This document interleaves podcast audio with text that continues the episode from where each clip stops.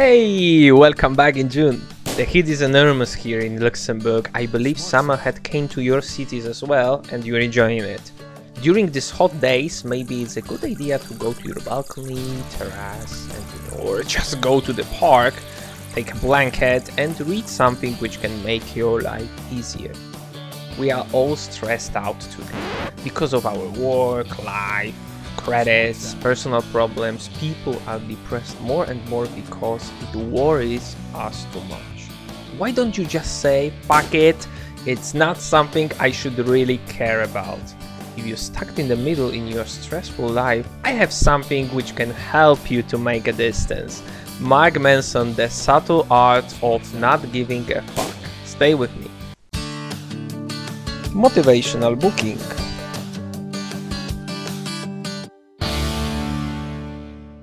The Subtle Art of Not Giving a Fuck is a New York Times bestseller written by the person who had been also in our situation.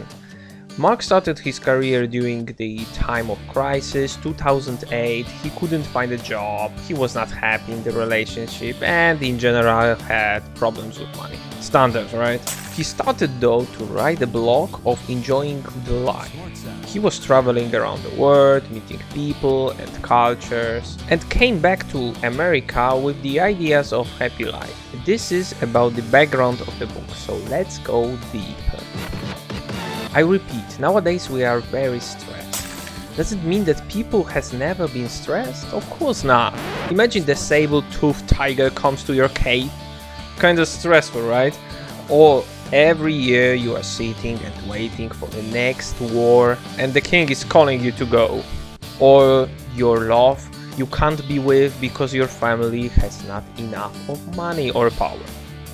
Life was always stressful for people, it's a part of our nature. The truth is, we live in the most peaceful times on the earth, but we worry as much as the previously. Only the object of stress had changed. Now we are anxious about the different things. Job, people we meet live because we started to live in our virtual life of social media or about the car that doesn't work about the family about the people that they don't understand our problems and so on. You have probably more examples on the top of your head. This is a demand there is a supply. Everywhere the new guru of stress resistance mushroomed which is i think kind of positive thing Everything that helps is definitely good, but people jump on the bandwagon without even thinking that the real power of winning is inside us. So why don't we do something by ourselves and just chill out, just relax and take our life a bit easy. This book can help you with. Okay, let's talk about technicals. The bright orange cover definitely will bring your attention. My version has around 200 pages, notebook format. Inside you can find 9 chapters of how to chill out. Quick calculation gives me the result of around uh, 20 pages per chapter, but there are small subchapters that helped me to read it. Language of the book. If you are shocked when somebody is saying fuck in the public, this book will be a nightmare to you. There is a lot of sentences with vulgar vocabulary, which for me was actually very nice. It's easier to read it in my opinion because we just keep our conventionalities and saying how it really is without psychological bullshitting. After reading this first chapter I was fully into the author and started to read next chapters with pleasure. In general, the idea is to lower our expectations of life. Once you do it, everything that happens to you suddenly becomes a success, not a failure. Always remember about the disappointment panda, which is a cute pet that is going around you and saying you can't do it.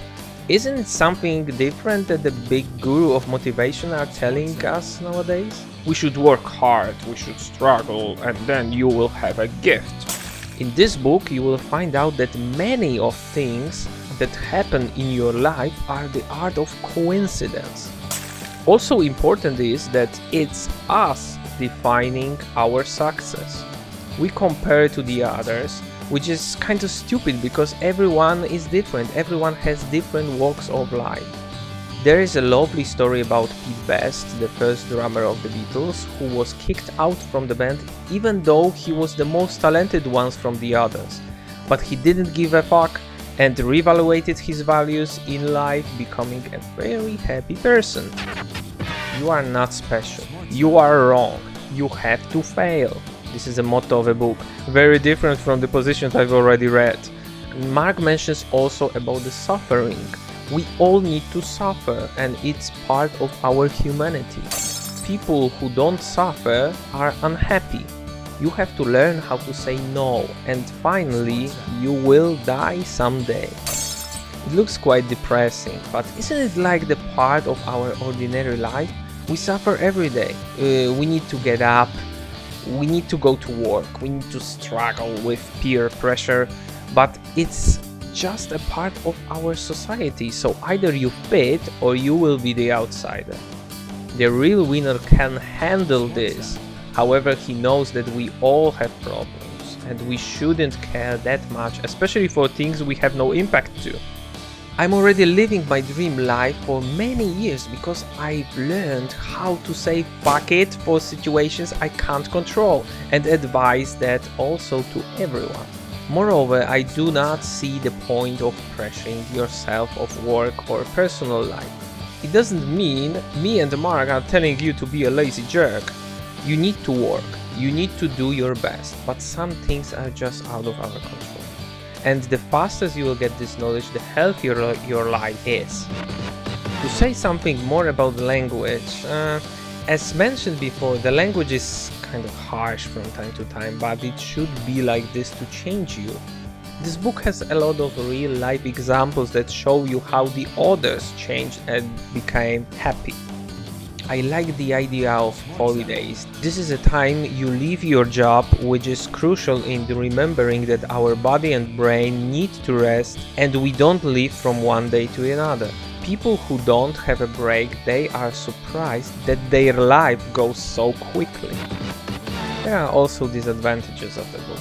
I might say it was sometimes boring, I can definitely say I wanted to leave a chapter because I felt I'm reading something million times.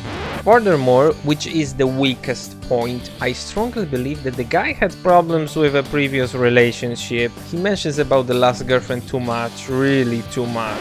Of course, the examples of life are always valuable, but this one I believe is the core of the book which shouldn't be. There are sentences which I loved, but also I couldn't agree with. However, the first group of the sentences is in majority. I really like the content. I won't say anything more, just buy a book and evaluate it by yourself. I'm giving the rate of 7 out of 10. The book was definitely unique, something fresh on the motivational market. I have never had that attitude to life, even though I'm living this life according to the rules. Buy, read, and let me know your comments.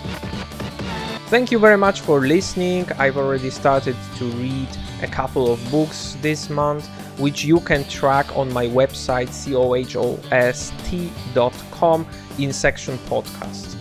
All the podcasts, also the old ones, are saved in my Google Share Drive, and the link is in the description of the channel.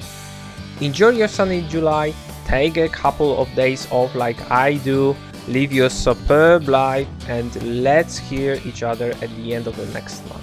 Cheers!